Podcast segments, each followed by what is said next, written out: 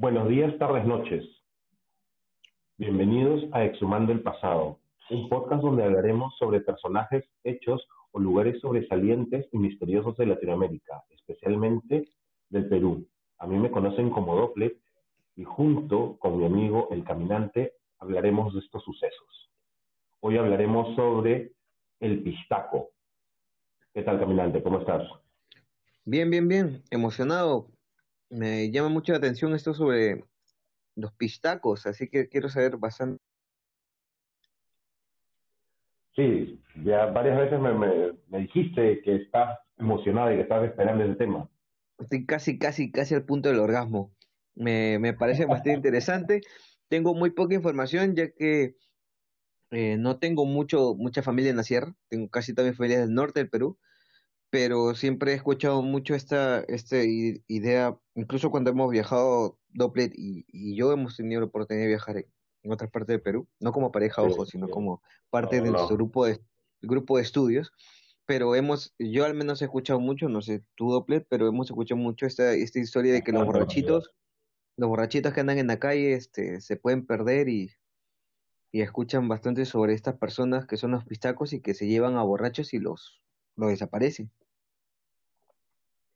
Sí, hay bastante que ver en la historia del Pistaco con estos personajes que están solos en la calle y desaparecen misteriosamente, pero vamos a entrar más y vamos a entender un poquito más de en qué consiste este ser misterioso, por así decirlo.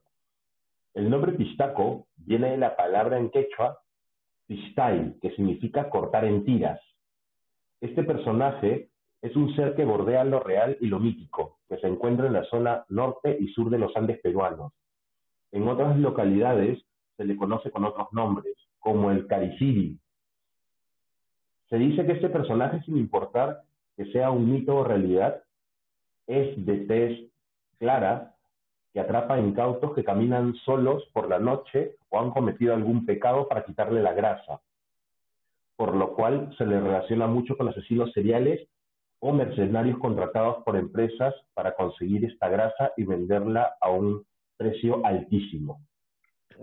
O sea, en pocas palabras, Dove, mi jabón Bolívar, mi jabón carbonatado, o sea, esos eran los principales compradores de la grasa.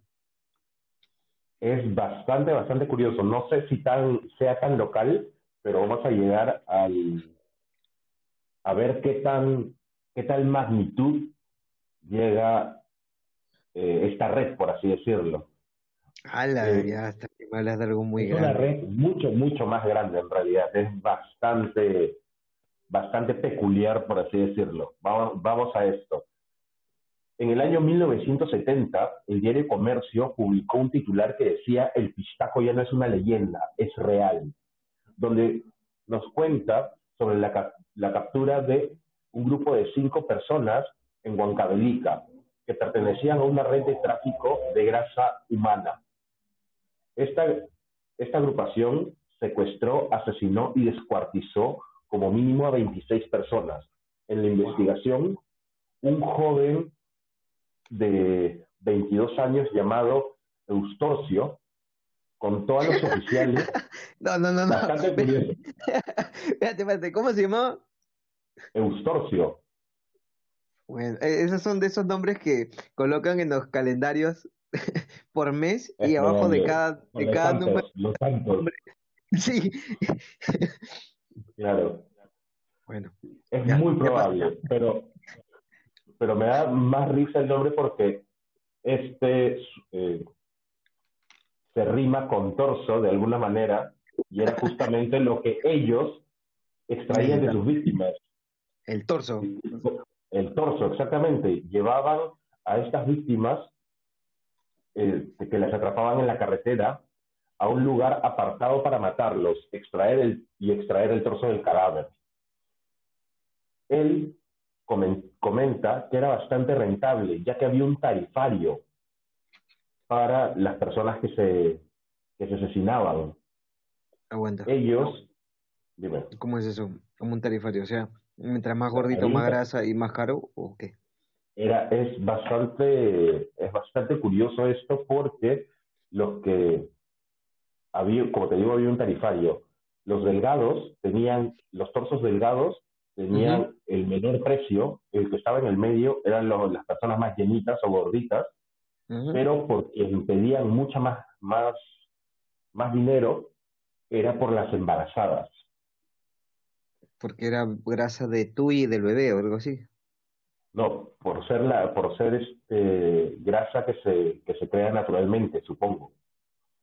Ah, o sea, yo no valgo de mierda. Yo estoy ahí en el medio, no. Parezco embarazado, pero no estoy. Sí. Adieso, lléveme sí. Adieso.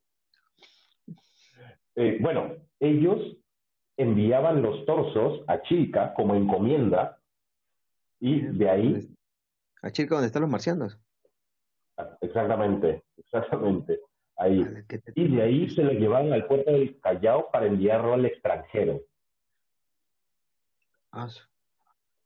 En el año 2016 se capturó a otra agrupación conocida como los Pistacos del Huallaga, que vendían grasa humana al mercado europeo de cosméticos por $15,000 por litro.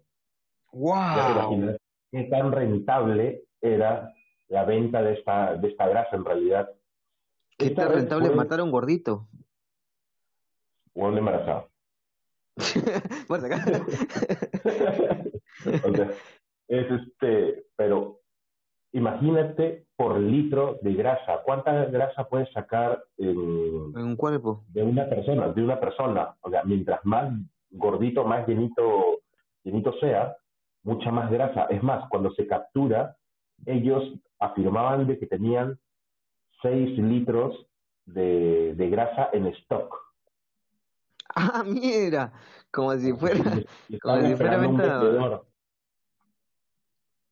Claro, era como, lleva tu grasa, amigo. Sí. Wow, bueno, no sé.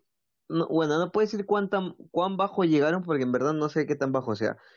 Pero está el hecho de matar a otra persona para poder sacarle su contenido. Está al mismo nivel de matar a una persona para sacarle los órganos. Sí, y justamente en las noticias hablaban de eso, de que ellos no llegaban a sacar los órganos o a vender los órganos porque los necesitaban frescos. Y estos señores sacaban la grasa en laboratorios que tenían en los Andes. Es decir, ya era un sistema y ellos iban cambiando de localidad cada 10 años para que no los descubran.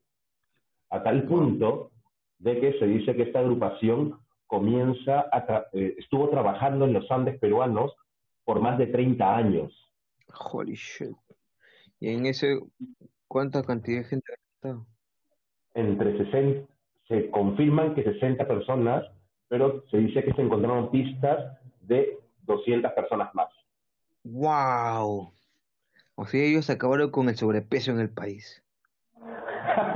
No sé si lo habrán exterminado, creo que no, pero se les descubre a estos señores porque se encontró a uno de ellos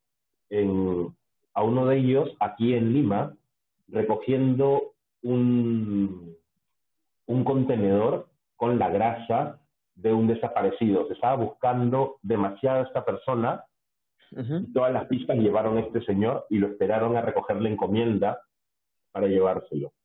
Y o sea, es el nivel de capturar a un brother que haya recibido droga del extranjero.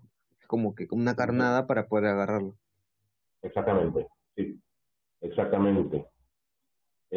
Y bueno, entre estos se dice que habían dos italianos que no estaban, habían fugado.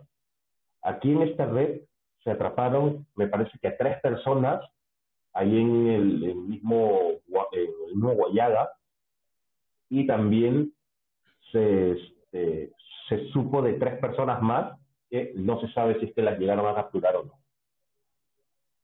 Wow, o sea, no era una red nacional, era una red internacional. Está casi al nivel de trata de blancas o el de compra de niños. Exactamente, exactamente.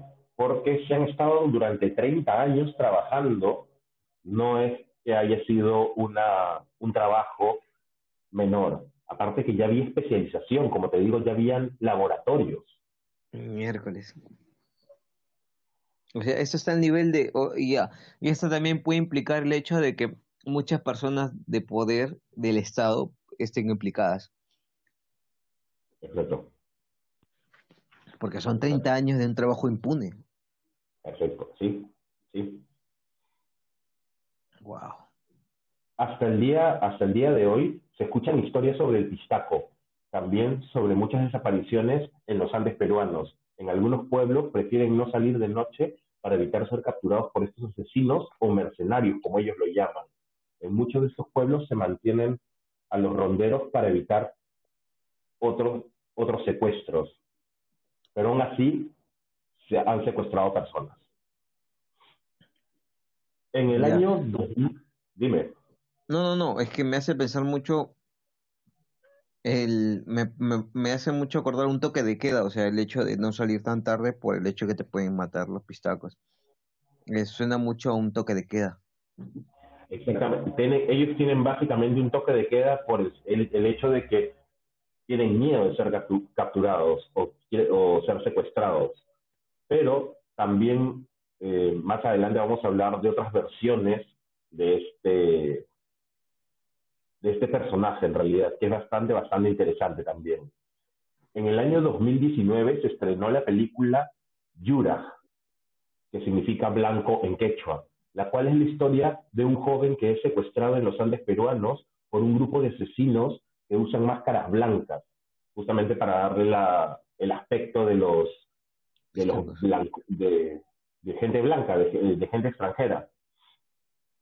Y lo torturan durante un tiempo. A pesar de estar basada en los hechos que ocurridos en el 2009, porque también hubo una captura en ese entonces de un grupo llamado Los Pistacos,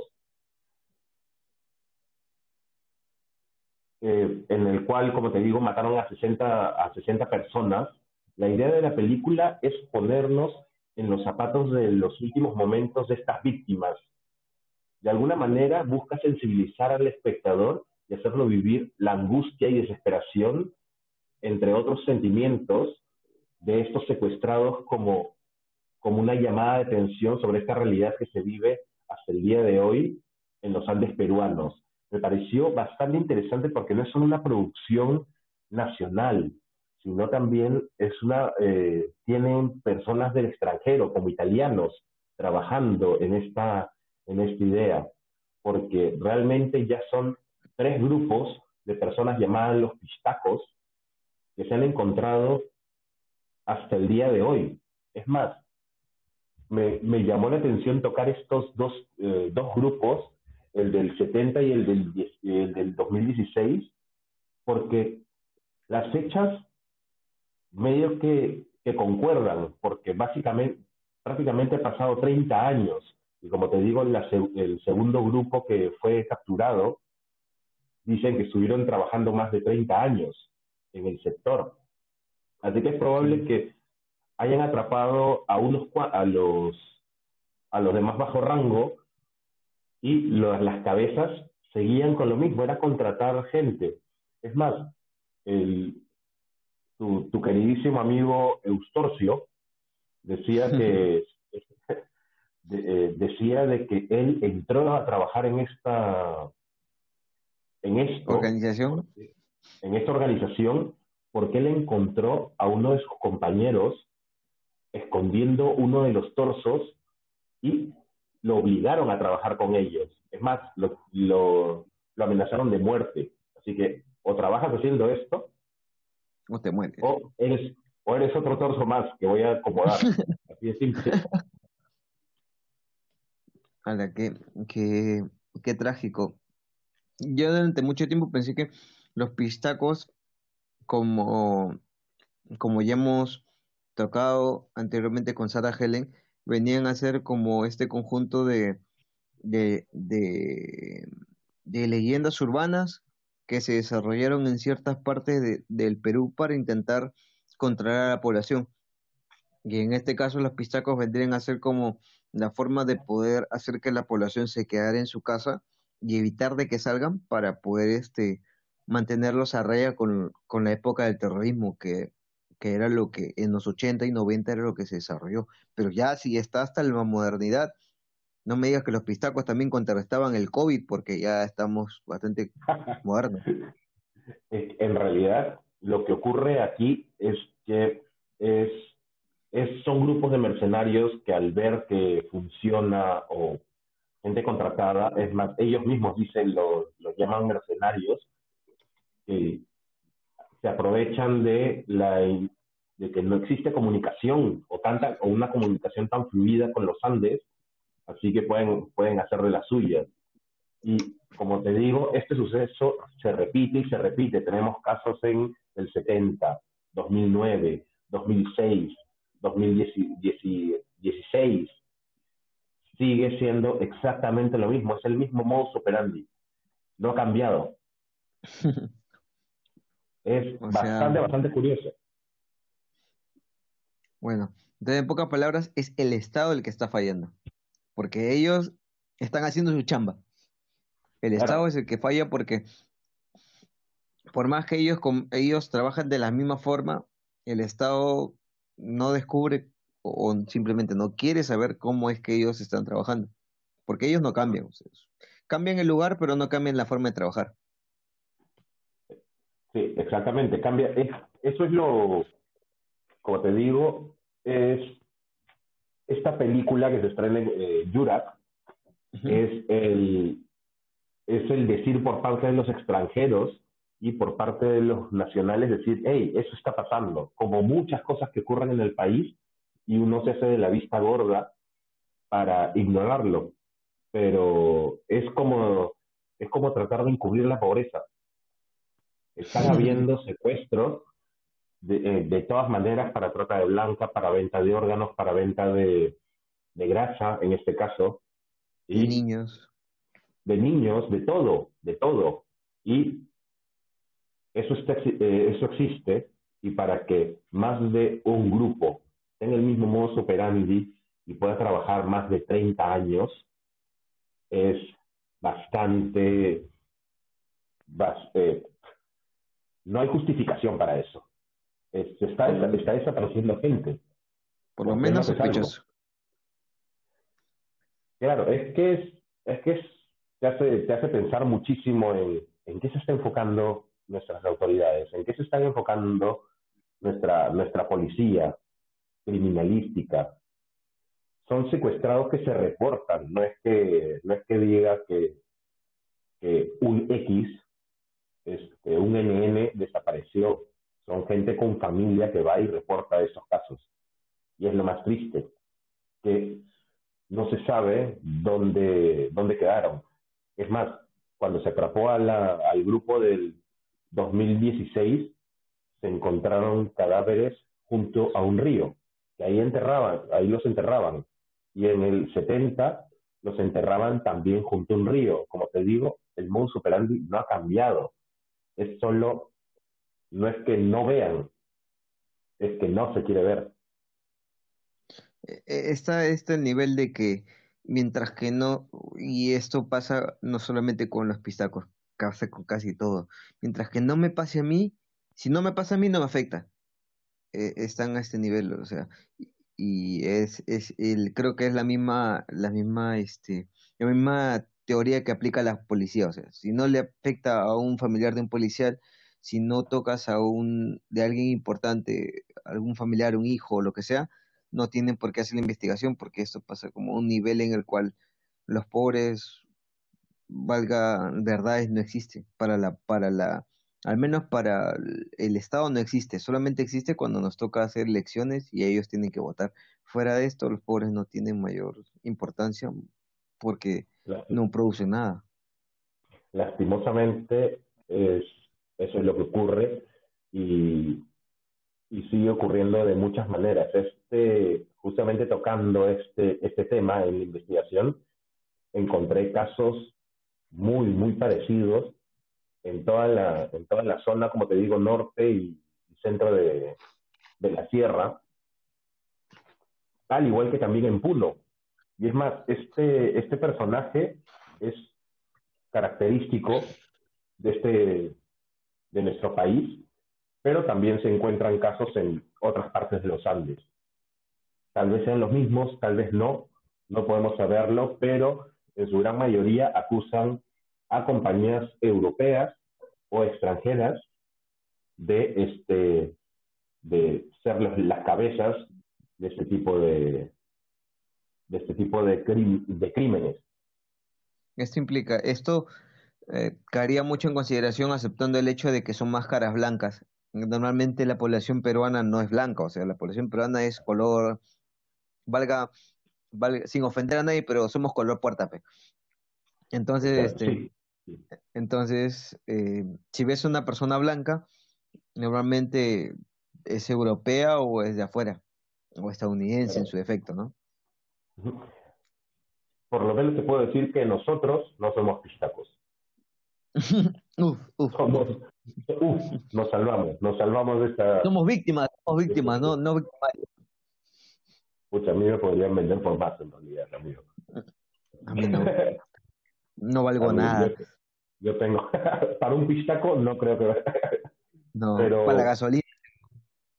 Sí, o sea, yo después de hacer esta investigación me empecé a preocupar. Porque dije, me pueden secuestrar. Valgo. Pero igual yo podría realmente concluir el tema ahí y decir que el pistaco no es un mito. Es una realidad, en realidad. Valga la redundancia, en realidad. Porque son personas que están entre nosotros y que son de las suyas y aprovechándose de los pobladores de los Andes. Y los pobladores de los Andes tienen que lidiar con esto en su día a día. Eso es lo complicado. O sea, básicamente los ronderos, o existen los ronderos a partir del hecho de que el Estado no les da una seguridad y ellos mismos tienen que buscar la forma de poder defenderse contra lo que sea, terroristas, pistacos y contra la misma policía. Exactamente. En la época del terrorismo era de esta manera. Era no solo eran terroristas o militares, eran también pistacos aprovechándose de la situación. Miércoles. O sea, es como si los ronderos fueran Van Helsing, pelean contra vampiros, hombres lobo y humanos. No tenemos nada que envidiarle. No tenemos nada que envidiar a Van Helsing en realidad. Tenemos nuestro... Tiembla Sarah Helen. En ese momento te hubieras muerto de escopetazo en la cabeza.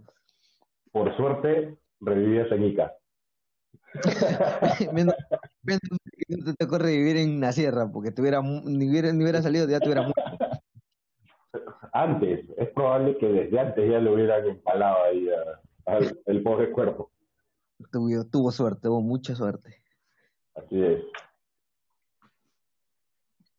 Bueno, gente, vamos a darnos un pequeño break y nos volvemos en unos momentos, vamos a ir a hacer un par de cosas importantes para nosotros y nos estamos conectando. Nos vemos en unos segundos. Regresamos, gente. Bueno, a pesar de que este ser es muy real por todas las historias que les he contado, también tiene parte del mito.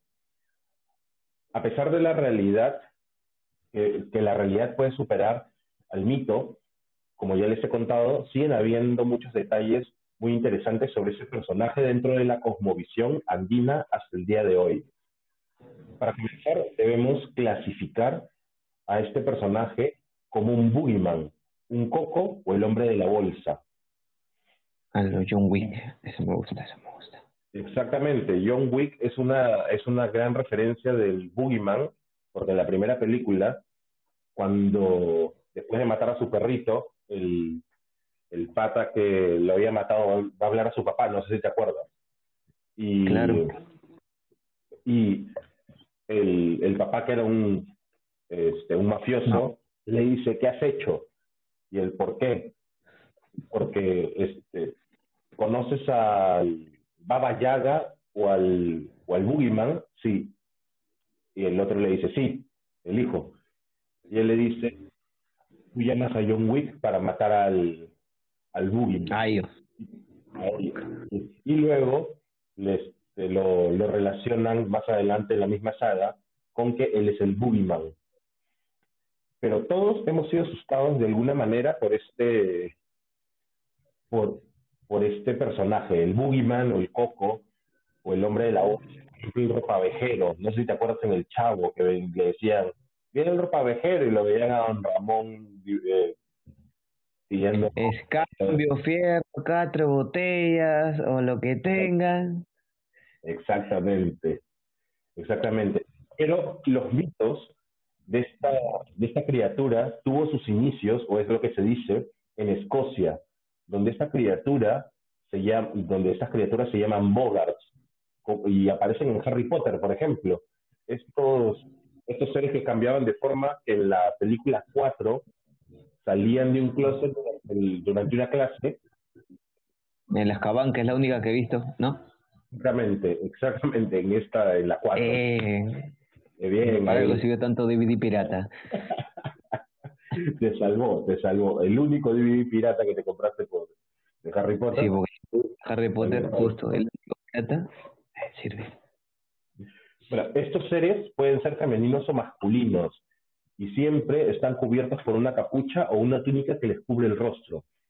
Y eran usados por los padres para cambiar ciertas costumbres o actitudes de sus hijos. Como te comentaba, a todos nos han dicho en algún momento, come tu comida, si no el coco te va a llevar.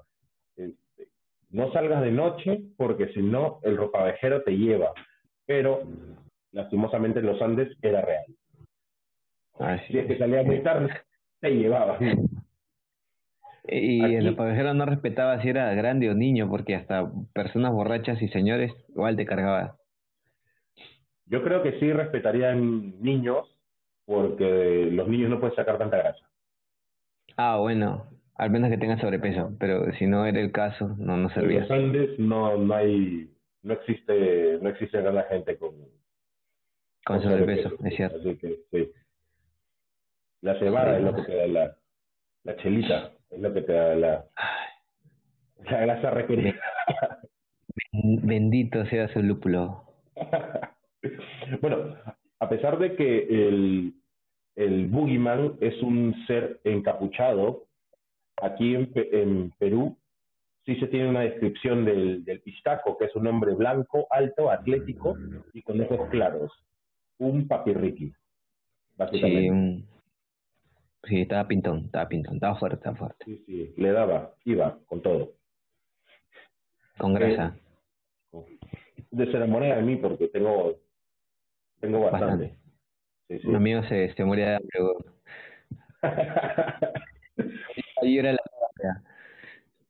Claro, pero también se dice que este Pistaco, se dice aquí que cuando te ataca, te saca la grasa y también hace chicharrón de la carne.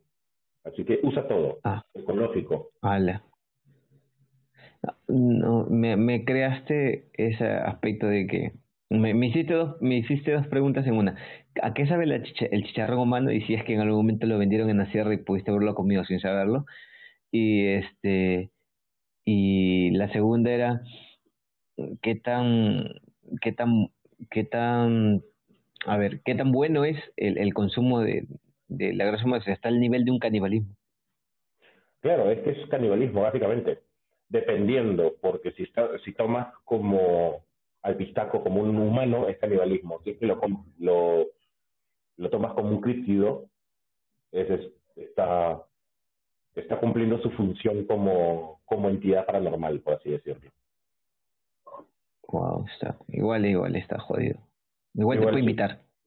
Pero aún así he escuchado y se dice que la carne humana, no es que la haya probado, vale aclarar, pero que la carne humana es bastante agradable. Es más, se dice que tiene mucho más sabor que la carne de cerdo. Para las personas que no saben, chicos, ustedes cuando se comen las uñas, se comen los pellejitos que les salen en los dedos. Se los comen, están haciendo canibalismo. Inconsciente o conscientemente están haciendo canibalismo. Cuando se comen los mocos, también están haciendo canibalismo. Sí. Pero también, si te comen los mocos, dicen que es vacuna también. ¿Ah, sí? Te estás comiendo toda la cochinada que se te ha metido en la nariz y eso es vacunarte de alguna manera. Te creas anticuerpos. Bueno, eso es para los niños, me vacunaba de niño, entonces. Claro, pero ya de grande también puedes generar anticuerpos, pero de niños dicen que... No estoy sugiriendo nada, pero dicen que es bueno que te comas un poco. Está bueno, está bueno. Sí. Así que podemos comenzar si quieres. A probar. Estoy resfriado, así que podría comenzar. Mentira. Bueno, durante los primeros... Perdón. En esta parte del mundo, es decir, en Perú, desde la época prehispánica se cuenta historias sobre un grupo de mercenarios contratados por las altas esferas para matar a personajes de otras tribus o asociaciones.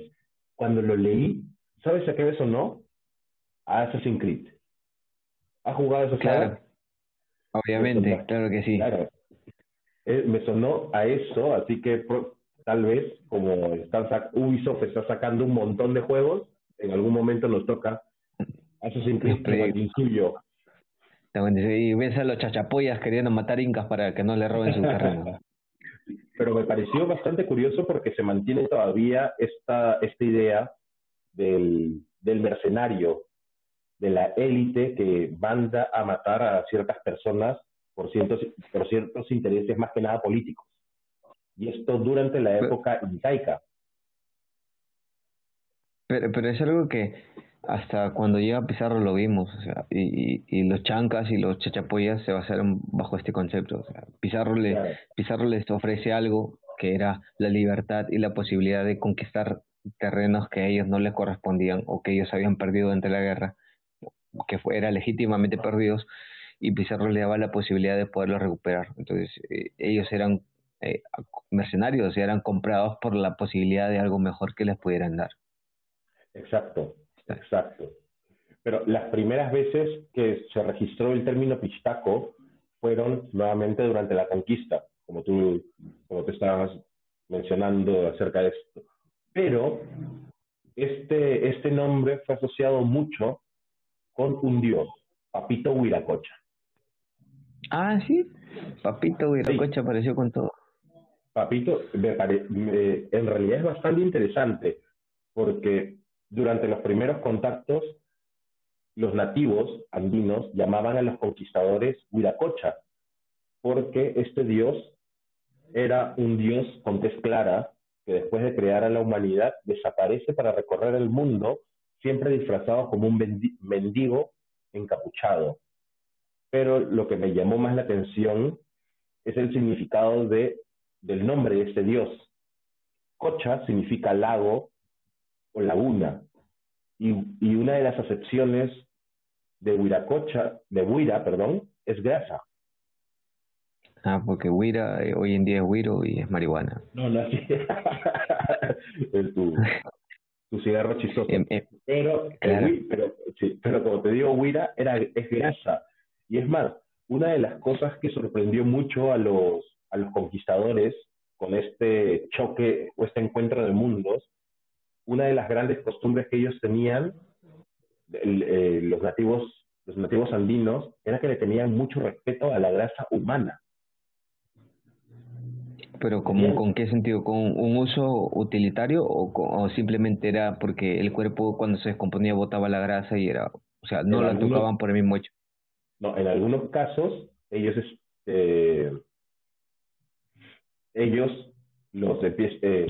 lo usaban como ofrendas en algunas ocasiones, y especialmente para Wiracocha. Ah, paja. A tal punto, ojo, tiene un sentido utilitario como tal, o sea, era un sacrificio. Está al nivel del oro. Claro, estaba al nivel del oro. En ese entonces se usaba esta grasa humana para sacrificios. Es muy probable que se haya decantado la grasa de la misma manera que se hace actualmente, o bueno, que se dice que se hace actualmente en estos laboratorios clandestinos, con fuego, con cera. Wow. Entonces la forma de trabajo y la forma de producción es precolombina. De alguna manera, sí. Es artesanal y no es probable que no haya sido extranjera, sino aquí mismo se ha inventado. Pero posteriormente los conquistadores empezaron a ser llamados pistacos porque estos usaban la grasa de los nativos de muchas maneras, desde cicatrizantes para curarse ellos sus propias heridas, hasta para engrasar sus armas. Ala, es como, oye, mate ese esclavo, quiero ir a hacer glicerina, jabón para mi ropa. En ese entonces no había jabón porque los conquistadores no era que fueran muy limpios, que digamos, pero te decían más, podían, sí, quiero pulir mi fusil. Quiero pulir mi tabla. Sí, pásame un poco de grasa.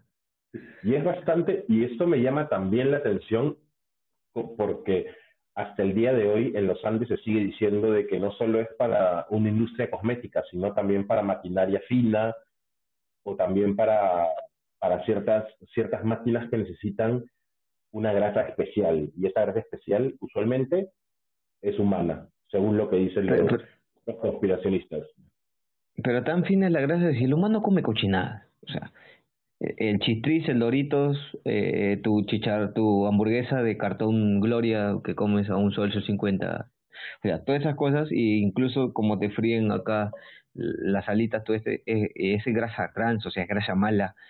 ¿Cuán bueno puede ser el sistema humano como para purificar toda esa grasa y volverla en grasa buena, que la puedas usar, o qué? O sea, no entiendo cómo puedes decirme que... Es que según lo que estaba leyendo sobre estos asesinatos en la sierra, esos asesinatos modernos, se dice que bajo esta técnica de hervirla, de hacer que la grasa caiga, ahí se puede separar las impurezas, así que es pura grasa. Es todo un sistema, ¿verdad? Sí, por eso es que cuando atraparon en el 2016 a este tipo, lo encontraron con un envase lleno de grasa, pero era grasa pura. Me hace acordar mucho, no sé si has visto El Club de la Pelea. Claro. Y él tenía un carro lleno de glicerina. Y era glicerina humana, y era como que lo humano es una bomba, o sea, literalmente es una bomba. Sí, es que es glicerina, es básicamente glicerina, y la glicerina se usa para jabón y ese tipo de cosas. Claro, qué interesante. Sí. Sí. Voy a comenzar a comprar y vender a mi familia. Bueno, gracias a estas historias, todas las reales y las míticas, los pistacos han tenido mucha popularidad de diferentes maneras. Por obvias razones, en los Andes peruanos tienen muy mala fama. Gracias al miedo, se ha discriminado y agredido a visitantes, arqueólogos, sociólogos, entre otros, ya que existe la idea de que esta es la representación del extranjero que llega a oprimir y a maltratar a los andinos desde tiempos de la colonia. Me llamó mucho la atención esta idea porque se repetía en muchos informes que estaba chequeando, porque ya no solo, ya este críptido dejó de ser un personaje mítico, ahora es una ideología. Es el extranjero que viene a oprimirnos. Extranjero blanquito y discriminado.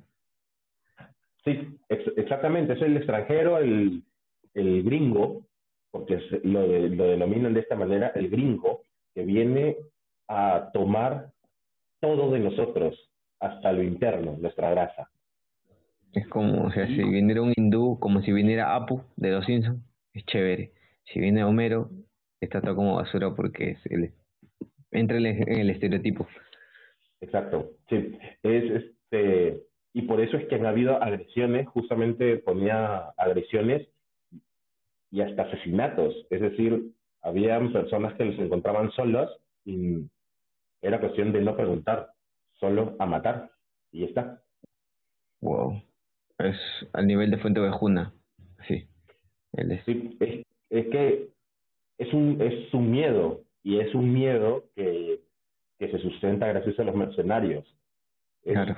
Ya, como te digo, no es solo un personaje, ahora es todo está dentro de nuestra cosmovisión, está dentro de la forma del miedo, es el gran cuco que tiene todos los Andes, que tiene todo el Andes. Es un miedo sustentado. Es un miedo sustentado, aprovechado, pero también es esta ideología de como te digo, el extranjero viene a quitarnos absolutamente todo y oprimirnos, a matarnos. Wow. Y ojo que eso puede abarcar mucho más, porque va del hecho del extranjero, viene a quitarnos todo, desde el hecho de expropiar tierras, de quitarnos la posibilidad de vender nuestros productos a un costo que nosotros normalmente vendíamos, a comprar nuestra materia prima a un costo mucho más barato. O sea, abarca un montón de cosas, pero ya digamos que inconscientemente es el pistaco. Inconscientemente, quieras o no, es eso. Tú puedes meterlo dentro de este saco llamado pistaco. Claro. Es opresión, básicamente. Opresión y miedo. Pero por otro lado, también tenemos a este críptido, que es muy representativo de esta zona. Es decir, no solo de Perú. Cuando se habla del pistaco en algún lado, siempre se lo relaciona con Perú. No solo para Sudamérica, sino también para alrededor del mundo. Es más, este personaje ha salido como contábamos, como hablábamos hace un rato, así como John Wick hace referencias del Boogeyman, tenemos producciones, tenemos libros nacionales e internacionales que hablan de estos pistacos, como por ejemplo, una de mis series favoritas, en realidad es Supernatural. Y hay un capítulo en el cual hay un spa en el cual hay varios asesinatos. Y el spa se vende como que tiene la técnica o la terapia para bajar de peso y perder grasa del cuerpo. Y quienes ascendían eran unos peruanos. ¡Hala! Y eran pistacos. ¡Qué denigrante! No, es que no sé si sería denigrante o no, pero el hecho es de que el pistaco también es conocido no solo dentro del... Y también salen en videojuegos tipo Tomb Raider, que hay una organización que quiere atrapar a los pistacos. Tenemos otras novelas en las cuales de ciencia ficción, en los cuales un grupo va a rescatar a una especie de vampiro que existe en los Andes, pero la diferencia es que no chupa sangre, chupa grasa. En vez de tenerlo, chupa grasa, y en vez de tener los dos colmillos como lo tiene el vampiro normal, tiene un diente bastante largo como una aguja.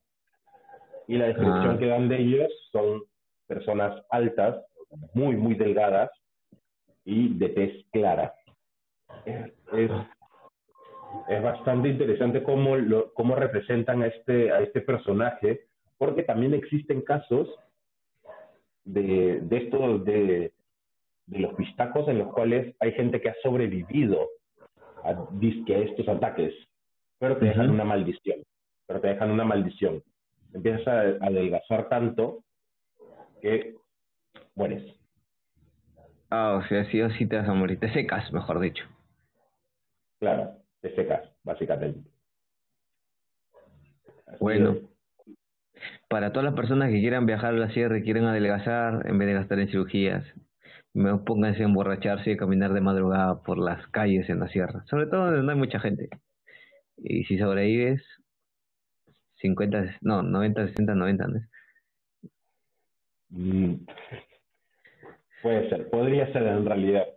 Desde que es una terapia de adelgazamiento, podría ser como en Supernatural. Lo que sabes, si conoces un pistaco, abre tu spa. Y es plata, chola. O cholo, es plata. Sí, porque si sabes, si... No quiero inducir a que alguien entre en este negocio, pero $15,000 por kilo de grasa es muchísimo dinero. Hay un capítulo de Los Simpsons donde Homero ve que hay empresas que limpian estas hornillas de donde fríen y abajo hay como que almacenado grasa. Y pagan buena cantidad y Homero se toca su panza y dice, puta, yo soy millonario. Entonces, bajo ese concepto es el que se maneja los pistacos. Este ser mítico, sí, y también en la realidad, básicamente. No es como que soy millonario tocándose la panza, sino soy millonario tocando la panza de otro. De otro. Pero en realidad... Este mito, como te digo, me gustó bastante ir encontrando tanta información que te llevaba de un lado al otro. Ha sido un sub y baja de emociones, en realidad. Primero por los asesinatos, que he intentado ser lo menos descriptivo posible, porque tienen descripciones de... muy fuertes, como que los colgaban como reses, entre otras cosas, para sacar a la grasa. En algunos casos seguían vivos, pero también está el hecho de que puedes comparar a Wiracocha con los pistacos. Es más, yo siempre he creído o siempre he pensado de que, y si los dioses ya dejaron de tener tanto poder por la falta de credibilidad que tenemos o de que no somos ya tan susceptibles a este tipo de cosas, y estos dioses en su momento dejaron de serlo y ahora son entidades que caminan con nosotros teniendo con sus mismas habilidades, quién sabe.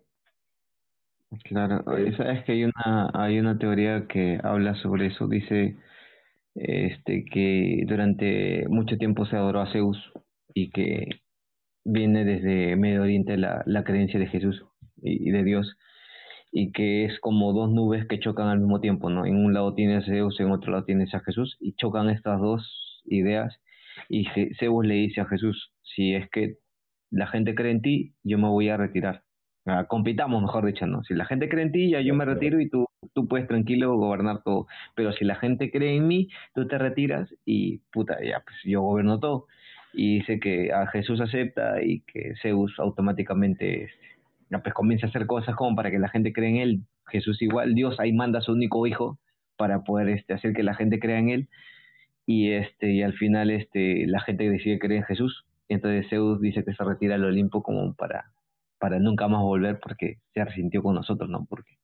Porque dijo, puta, no son causas, me dejaron solo. No son fieles. Malditos. Fácil. Claro. Es que en realidad también, basados en lo que estás diciendo, muchos dicen de que estos críptidos, estas entidades que llegaron a ser dioses, llegaron a tener tanto poder por el hecho de que la gente creía en ellos. En cambio, como claro, ahora hay menos gente que cree en estos seres extraordinarios, como te digo, críptidos, es la forma en que se les conoce, ya no tienen tanto poder justamente porque hay menos personas que van creyendo en ellos, y bueno, a la hora de la hora tienen que recursearse para hacerlo... Para alimentarse, porque, por ejemplo, regresando a Wiracocha, antes se le ofrecía grasa como sacrificio. Ahora nadie le ofrece grasa. Así que, ¿de dónde come? Claro. No solamente... todo el mundo dice Wiracocha y se refieren a huiros nomás. Y él no se alimenta de marihuana, entonces está jodido. No. Claro, esa ofrenda no le gusta. No. No se alimenta, no. Aunque lo divierten, pero no le gusta. Claro. Lo ponen chino, dicen, pero no le gusta. Bueno, lo que yo puedo... con todo esto lo que yo puedo concluir es que en realidad el Pistaco sí bordea la realidad y el mito. Y lastimosamente es se ha mal usado, por así decirlo, el nombre de este ser. Hay que temerle, ya sea realidad, ya sea una persona o ya sea un críptido, pero hay que temerle porque de que te secuestra y desapareces va a pasar. Pero pero personas sin escrúpulos, como estas dos bandas que te comentaba, usaron este nombre y de alguna manera se aprovecharon de este miedo para poder hacer de las suyas. Y nadie hace absolutamente nada. Bueno, mi conclusión al menos sería de que tenemos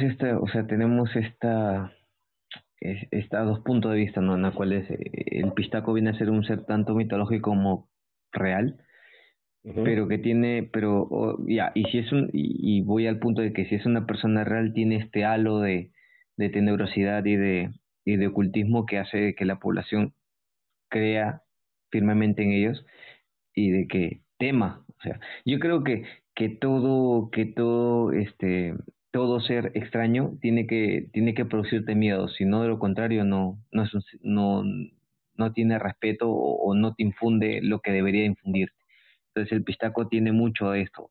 Quieras o no, hizo de que la población estuviera en un régimen de tener que irse temprano a su casa para poder ocultarse de. Entonces esto es más que todo, y al margen de que mate personas y todo esto, tiene una repercusión en la sociedad de la sierra. Y esto hace de que la población actúe según sus miedos. Y esto es bastante interesante, porque seguro en otros podcasts vamos a ir viendo otros demonios o otros seres que también van a tener una repercusión quizás mucho mayor o mucho menor, pero afecta mucho a la sociedad y el comportamiento de la población. Sí, básicamente, nos guste o no, somos una sociedad, en toda sociedad siempre tenemos o guardamos ciertos mitos, ya sea desde la antigüedad o modernos, los cuales hacen que nosotros cambiemos ciertos comportamientos o mantengamos algunos. Y el Pistaco realmente es un personaje que desde la época prehispánica se encuentra en nuestra sociedad y está, y es un miedo tangible para los grupos andinos, para las comunidades andinas, porque como te dije en la parte anterior, hay gente que usa estos nombres para hacer de las suyas. Bueno, gente tiene nuestros... Exacto, para jodernos a todos. Bueno, lo decía. Bueno, gente tiene nuestro Instagram, tienen nuestras redes. Ahora tenemos Facebook, así que si quieren también se pueden unir a nuestro Facebook. Creamos una comunidad para que todos puedan entrar.